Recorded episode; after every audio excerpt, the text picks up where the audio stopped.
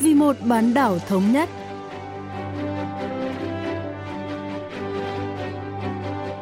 Thanh Hảo xin kính chào quý vị và các bạn. Mời quý vị và các bạn cùng theo dõi chuyên mục Vì một bán đảo thống nhất của Đài Phát thanh Quốc tế Hàn Quốc KBS World Radio.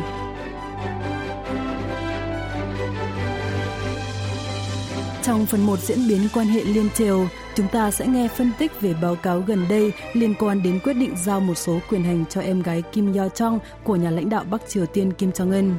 Ở phần tiếp theo cận cảnh Bắc Triều Tiên, mời các bạn tìm hiểu về luật pháp ở miền Bắc. Cơ quan tình báo quốc gia Hàn Quốc NIS cho biết, nhà lãnh đạo Bắc Triều Tiên Kim Jong-un đã cho phép áp dụng ủy quyền cai trị. Cụ thể là hôm 20 tháng 8, Chủ tịch Kim đã chuyển giao một số quyền hạn cho các quan chức thân cận, trong đó có em gái là Phó Chủ tịch Ủy ban tuyên truyền Đảng Lao động Kim Yo Chang. Có vẻ bà Kim đang nắm giữ phần lớn quyền hành do anh trai giao phó. Động thái này được cho là củng cố thêm địa vị chính thức của bà Kim, vốn đang điều hành các công việc tổng thể của nhà nước, bao gồm cả các chính sách đối với Hàn Quốc và Mỹ. NIS thừa nhận bà Kim Yo Jong chính là người đứng thứ hai trong cơ cấu quyền lực của Bắc Triều Tiên – nhưng cũng nhấn mạnh bà chưa được chọn làm người kế nhiệm. Nhà bình luận chính trị Choi Young-il phân tích sâu hơn về báo cáo của NIS.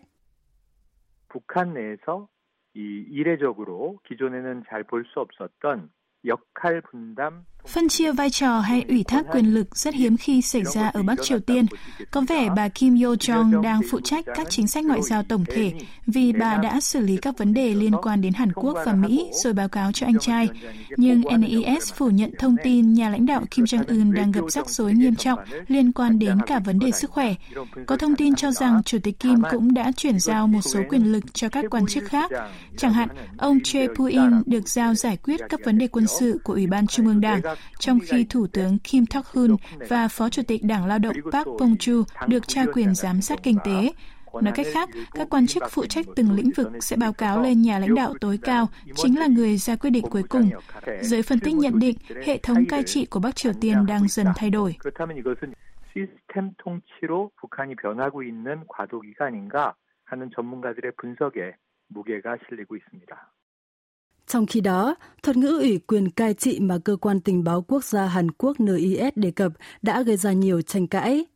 Cụm từ này không xuất phát từ Bắc Triều Tiên mà do chính NIS đề xuất.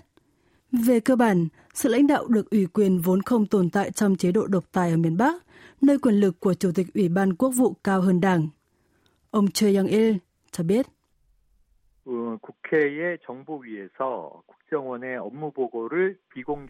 Cụm từ này đã được sử dụng trong một buổi báo cáo kín của NIS lên Ủy ban tình báo tại Quốc hội. Khái niệm ủy quyền cai trị nghe có vẻ nghiêm trọng, làm dấy lên đồn đoán về tình hình khẩn cấp ở Bắc Triều Tiên hoặc sức khỏe suy giảm của Chủ tịch Kim Jong-un. Trên thực tế, cụm từ này chưa bao giờ xuất hiện trên các phương tiện truyền thông miền Bắc và có thể được hiểu sai. Có thông tin cho rằng các quan chức không dám thay đổi cách diễn đạt này vì chính tân giám đốc NES Park Ji-won đã sử dụng cụm từ đó.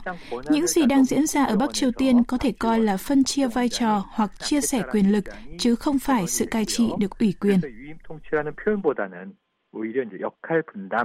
또는 권한 분산 이런 표현으로 이제 쓰면은 더 정확할 수 있겠는데 Tiết lộ về cuộc họp báo của NIS hôm 20 tháng 8, nghị sĩ Ha Thê Kyong của Đảng đối lập Hợp nhất Tương lai, thành viên Ủy ban Tình báo Quốc hội nhận định, việc chia sẻ quyền lực của Bắc Triều Tiên là nhằm giảm bớt căng thẳng cho nhà lãnh đạo Kim Jong-un đã điều hành đất nước 9 năm nay. Nhiều chuyên gia đồng tình với quan điểm này, cho rằng nhà lãnh đạo miền Bắc đang chịu căng thẳng trầm trọng vì phải gánh vác quá nhiều việc. Họ tin rằng ông có vấn đề về sức khỏe vì ăn uống và hút thuốc quá nhiều để giải tỏa căng thẳng. Một số ý kiến nhận định sinh kế ngày càng xấu đi của người dân Bắc Triều Tiên cũng là lý do khiến Chủ tịch Kim quyết định giao một số quyền lực của mình cho các quan chức hàng đầu. Theo nghị sĩ Kim Bang Ki từ Đảng Cầm quyền Dân chủ đồng hành, thành viên Ủy ban Tình báo Quốc hội, việc đóng cửa biên giới kéo dài sau khi dịch COVID-19 bùng phát đã dẫn đến tình trạng thiếu ngoại hối và kinh tế khó khăn ở miền Bắc. Nghị sĩ Kim nhận định, Chủ tịch Kim ủy thác một số quyền lực cho người khác là để tránh bị đổ lỗi về các chính sách thất bại. Trên thực tế, nhà lãnh đạo Kim Jong-un đã thừa nhận chính sách kinh tế của ông không thành công tại cuộc họp toàn thể của Ban chấp hành Trung ương Đảng Lao động hôm 19 tháng 8. Tại đây, Bắc Triều Tiên thừa nhận thất bại của chiến lược phát triển kinh tế 5 năm và thông báo sẽ tổ chức đại hội đảng lần thứ 8 vào tháng 1 năm 2021 để thiết lập kế hoạch kinh tế mới. Đây là lần đầu tiên kể từ năm 1993, Bắc Triều Tiên chính thức thừa nhận thất bại kinh tế. Ông Choi Yang-il nhận định. 그래서 이제 북한의 수령 체제는 수령이 지시한 것은 반드시 Kế hoạch 5 năm của miền Bắc không đạt được các mục tiêu tăng trưởng kinh tế. Kinh tế Bắc Triều Tiên gần đây thậm chí còn tồi tệ hơn do COVID-19, thiệt hại do lũ lụt và bão. Khá ngạc nhiên là nhà lãnh đạo tối cao đã thẳng thắn thừa nhận thất bại trong chính sách kinh tế của mình. Dù đã chuyển giao một số quyền lực cho người khác để né tránh trách nhiệm về các chính sách thất bại, Chủ tịch Kim nhận thức rõ mình là người chịu trách nhiệm cuối cùng. Giới phân tích cho rằng sự thừa nhận thất bại hiếm hoi của nhà lãnh đạo cho thấy ông tin tưởng vào cơ cấu quyền lực ổn định của chế độ. 어, 통치 구조가 안정화됐기 때문에 그 자신감의 발로로 할 수 있는 이야기일 것이다라고 하는 해석을 내놓고 있습니다. Như nhà bình luận Choi Yang-e giải thích, quyết định giao quyền phản ánh Chủ tịch Kim tin vào khả năng nắm quyền và quản lý các công việc nhà nước dựa trên kinh nghiệm lãnh đạo 9 năm của mình. Một số ý kiến còn cho rằng việc này cũng thể hiện sự tin tưởng của ông đối với các quan chức giới quyền. Không giống như những người tiền nhiệm, nhà lãnh đạo Kim Jong-un đang hướng đến cách thức lãnh đạo của một nhà nước bình thường. Đoàn Chủ tịch Bộ Chính trị Ủy ban Trung ương Đảng Lao động ban đầu bao gồm 3 thành viên, hiện đã có thêm hai thành viên nữa là Kim Tok-hun và Ri Bong-chol. Một bức ảnh công bố tại cuộc họp toàn thể của Đảng Lao động có cảnh 5 thành viên ngồi cạnh nhau, cho thấy nhà lãnh đạo thảo luận chính sách với các quan chức trước khi đưa ra quyết định. Nhà bình luận chính trị Choi Young-il cho biết. 결국은 김정은 위원장의 지금 통치 권력 Nền tảng quyền lực của Chủ tịch Kim Jong-un mạnh đến mức ông vẫn có tiếng nói cuối cùng ngay cả khi đã chuyển giao quyền lực giải quyết các vấn đề chính trị hoặc quân sự cho người khác. Em gái Kim Yo-jong đang nổi lên trong thời gian gần đây, nhưng không có nghĩa là bà được tự ra quyết định. Có lẽ hai anh em đơn giản chỉ đang sử dụng chiêu trò mặt xanh mặt đỏ. Rõ ràng, địa vị của nhà lãnh đạo tối cao là vô cùng vững chắc. Trước đây, Bắc Triều Tiên được cai trị bởi một nhà lãnh đạo duy nhất. Tuy nhiên, phân chia trách nhiệm hay chia sẻ quyền lực có thể được coi là một phần của tiến trình trở thành một quốc gia bình thường, nên được đánh giá là một chuyển biến tích cực. 이것은 나쁜 쪽으로보다는 바람직한 쪽으로 해석할 필요가 있다라고 하는 이야기들도 어, 중론으로 이어지고 있는 것이 사실입니다. Bộ trưởng Thống nhất Hàn Quốc Lee In-young hôm 25 tháng 8 cho biết, sự chuyển đổi từ chế độ độc tài sang chế độ đảng lãnh đạo ở Bắc Triều Tiên dự kiến sẽ dẫn đến phân chia vai trò khi xử lý các vấn đề liên quan đến quan hệ liên triều. Sự thay đổi trong hệ thống cai trị của Bình Nhưỡng, cụ thể là chia sẻ quyền lực, có thể sẽ là chốt an toàn trong quan hệ liên triều. Ông Choi Young-il lý giải. 네, 사실은 남북 관계에는 오히려 장점이 더 많을 수 있습니다. Động thái này có lợi hơn cho quan hệ liên triều. Từ trước đến nay, Chủ tịch Kim Jong-un và Tổng thống Mỹ Donald Trump luôn sử dụng cách tiếp cận ngoại giao từ trên xuống khi giải quyết vấn đề hạt nhân, nhưng các cuộc đàm phán Mỹ-Triều đã đi vào bế tắc. Khi hai nhà lãnh đạo tối cao này giao phó trách nhiệm cho các chuyên gia trong từng lĩnh vực, triển vọng cho các cuộc gặp cấp chuyên viên giữa cả hai nước sẽ tăng lên. Đối với Hàn Quốc, các bộ phụ trách ngoại giao, kinh tế và các vấn đề liên triều sẽ có thể giao tiếp dễ dàng hơn với Bắc Triều Tiên. Các quan chức cấp cao của Hàn Quốc hoặc Mỹ trong từng lĩnh vực có thể có nhiều cơ hội tiếp xúc với những người đồng cấp miền Bắc hơn. Tôi tin việc Bắc Triều Tiên chuyển sang trạng thái nhà nước bình thường sẽ tạo ra nhiều thuận lợi. 북한이 정상국가화되는 과정은 무엇보다도 장점들을 더 많이 만들어낼 것으로 관측할 수 있겠습니다. Nếu miền Bắc dần xóa bỏ hình ảnh tiêu cực về chế độ độc tài, có thể cộng đồng quốc tế sẽ không còn coi Bắc Triều Tiên là quốc gia khét tiếng khó lường. Soi nên theo dõi sát sao ảnh hưởng của sự thay đổi trong hệ thống cai trị của miền Bắc đến Hàn Quốc, từ đó đưa ra các biện pháp đối phó cụ thể, thích hợp.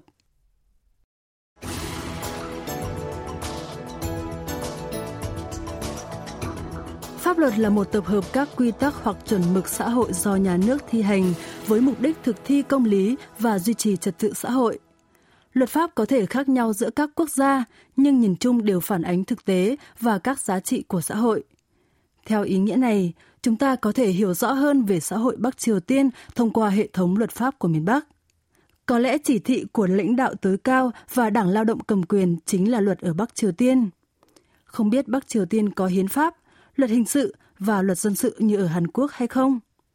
Trên thực tế, quốc gia xã hội chủ nghĩa Bắc Triều Tiên cũng có các bộ luật và cũng sửa đổi khi cần thiết. Luật sư Oh Hyun Chung chia sẻ thêm về hệ thống luật pháp ở miền Bắc.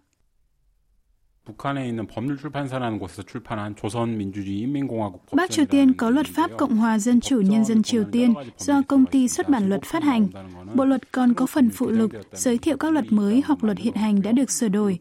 Miền Bắc có nhiều thẩm phán, công tố viên và luật sư và có một lượng đáng kể giáo sư ngành luật tại Đại học Kim Nhật Thành, chứng tỏ nước này có nhiều bộ luật đa dạng. 김일성 종합대학 같은 곳에서 법학 연구를 하고 있는 법학자들, 교수들이 다수 존재하고 있습니다. 그런 점에서 보면 북한에도 법이 있다고 볼 수 있겠습니다. Nhiều người quan tâm liệu luật pháp Bắc Triều Tiên có được công nhận ở Hàn Quốc hay không. Điều này phụ thuộc vào việc Bắc Triều Tiên có được công nhận là quốc gia chính thức hay không. Tại Hàn Quốc, Tòa án tối cao và Tòa án Hiến pháp coi Bắc Triều Tiên là một tổ chức chống chính phủ – và xác định quan hệ liên triều là quan hệ đặc biệt hình thành tạm thời trong tiến trình thống nhất bán đảo Hàn Quốc. Điều đó có nghĩa là Hàn Quốc không công nhận luật pháp của Bắc Triều Tiên. Trái lại, Trung Quốc và Nga thừa nhận Bắc Triều Tiên là quốc gia độc lập, do đó công nhận luật của nước này. Ông Oh Hyun Chong cho biết. 예, 남과 북이 특수 관계이기 때문에 Nhận thức hay cách gọi của Hàn Quốc về Bắc Triều Tiên đã thay đổi theo thời gian, từ tổ chức chống chính phủ tự xưng nhà nước thành bên có quan hệ đặc biệt với Hàn Quốc và hai bên nên cùng hướng đến hòa bình thống nhất. Vì thế, Hàn Quốc có thể không công nhận Bắc Triều Tiên là một quốc gia, nhưng vẫn coi là một bên có thể đàm phán. Dẫu vậy, miền Nam vẫn coi miền Bắc là một nhóm gồm nhiều người sinh sống, chiếm đóng một khu vực nhất định, và luật pháp của họ chỉ đơn giản là các chuẩn mực của một nhóm người. 사람들로 구성된 단체 그래서 북한의 법률은 그런 조직의 내적 규범에 불과하다고 볼 수도 있습니다. Miền Nam tư bản chủ nghĩa và miền Bắc xã hội chủ nghĩa có luật lệ rất khác nhau. Lời tựa của Hiến pháp Hàn Quốc bắt đầu bằng Chúng tôi, những người dân Hàn Quốc, trong khi Hiến pháp Bắc Triều Tiên là Cộng hòa Dân chủ Nhân dân Bắc Triều Tiên. Hiến pháp của Bắc Triều Tiên tập trung vào nhà nước và các tập thể hơn là các cá nhân. Hai miền còn có nhiều điểm khác biệt trong các bộ luật khác. Ông Oh Hyun Jong chia sẻ thêm. 우리 헌법 같은 경우에는 국가 공동체의 구성원들, 국민들 trong khi hiến pháp của miền Nam bắt đầu từ quan điểm của các cá nhân hoặc thành viên chính phủ, miền Bắc lại đề cập đến cộng đồng trước tiên. Bộ luật hình sự của Hàn Quốc gồm 372 điều, trong khi của Bắc Triều Tiên có 161 điều và chủ yếu liên quan đến xử lý tội phạm về quản lý quốc phòng, kinh tế, văn hóa xã hội chủ nghĩa và quản lý hành chính tổng hợp.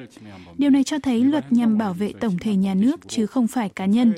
Tương tự, tự, luật dân sự của Bắc Triều Tiên chỉ có 271 điều so với con số 1.118 của Hàn Quốc. Nhìn chung, luật dân sự quy định các quy tắc về quyền cá nhân hoặc tài sản riêng. Ở Bắc Triều Tiên, phần này ít quan trọng hơn nhiều so với các quy tắc về tập thể hoặc cộng đồng.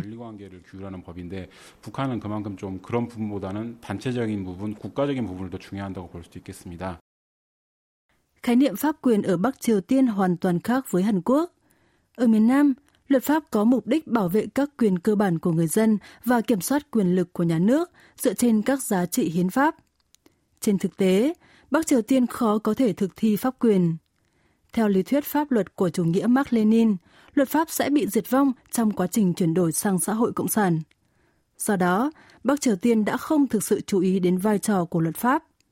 Tuy nhiên, miền Bắc đã nhấn mạnh mục đích và vai trò của hệ thống pháp luật trong thời gian gần đây. Ông Oh Hyun Chong, phân tích. 이전에는 이제 북한이 법의 집행을 그 지도자의 사상이나 당의 정책을 실현하는 수단으로밖에 안 Trước đây, thực thi pháp luật ở Bắc Triều Tiên chỉ đơn giản là phương tiện áp đặt tư tưởng của nhà lãnh đạo hoặc các chính sách của đảng. Luật pháp của Bắc Triều Tiên được coi là phần phụ cho chính trị nên có nhiều hạn chế. Tuy nhiên, để đảm bảo tính hợp pháp của việc chuyển giao quyền lực từ cố lãnh đạo Kim Jong-il sang chủ tịch hiện tại Kim Jong-un, Bắc Triều Tiên cần một khuôn khổ thể chế khác để điều hành người dân. Thêm vào đó, trong quá trình thực hiện chính sách mở cửa kinh tế, giao lưu kinh tế, văn hóa với thế giới bên ngoài là điều tất yếu. Những thay đổi này dẫn đến nhiều bộ luật nghiêm ngặt hơn để kiểm soát các hành vi và hoạt động của người dân. Nhiều bộ luật đã được ban hành, sửa đổi và bổ sung ở miền Bắc, các quy định trước đây của Đảng Lao động đã được lập pháp hóa nhằm giám sát hành vi của toàn dân dưới chế độ pháp quyền.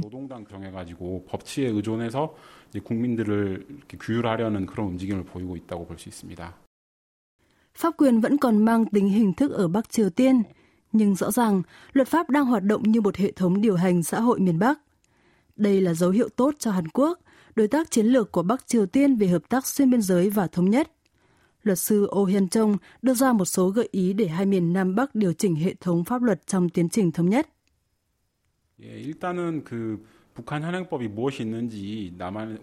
Trước tiên, các học giả miền Nam cần tìm hiểu về luật hiện hành ở miền Bắc để hiểu rõ hơn về xã hội Bắc Triều Tiên. Một số người có thể nghĩ rằng thống nhất hai miền chính là mở rộng hệ thống chính trị của Hàn Quốc sang Bắc Triều Tiên, Tuy nhiên, thống nhất không đơn thuần chỉ là mở rộng hệ thống chính trị. Một khi đạt được trạng thái thống nhất, người dân trên toàn bán đảo Hàn Quốc nên được phép tìm kiếm tự do, bình đẳng và hạnh phúc. Phẩm giá và giá trị của họ phải được tôn trọng. Hai miền cần tìm cách thống nhất theo định hướng này. 그런 목적에 부합하는 의미에서 이제 법률의 통합도 필요하다 이런 측면에서 접근하는 게 좋을 것 같습니다. Luật pháp của Hàn Quốc khác nhiều so với của Bắc Triều Tiên. Do đó, ngay cả khi hai miền không còn chia cắt, có thể sẽ mất rất nhiều thời gian để đạt được thống nhất trong lĩnh vực pháp lý. Ví dụ, khác biệt giữa hai miền Đông Tây Đức nhỏ hơn nhiều so với hai miền Nam Bắc bán đảo Hàn Quốc. Dù vậy, sau khi miền Tây thu nạp miền Đông để thống nhất Cộng hòa Liên bang, nước Đức vẫn đang trong quá trình thống nhất các bộ luật. Tương tự, hai miền Nam Bắc bán đảo Hàn Quốc cần hiểu chính xác luật pháp của nhau và chuẩn bị cho một hệ thống pháp luật lý tưởng nhất trong kỷ nguyên thống nhất.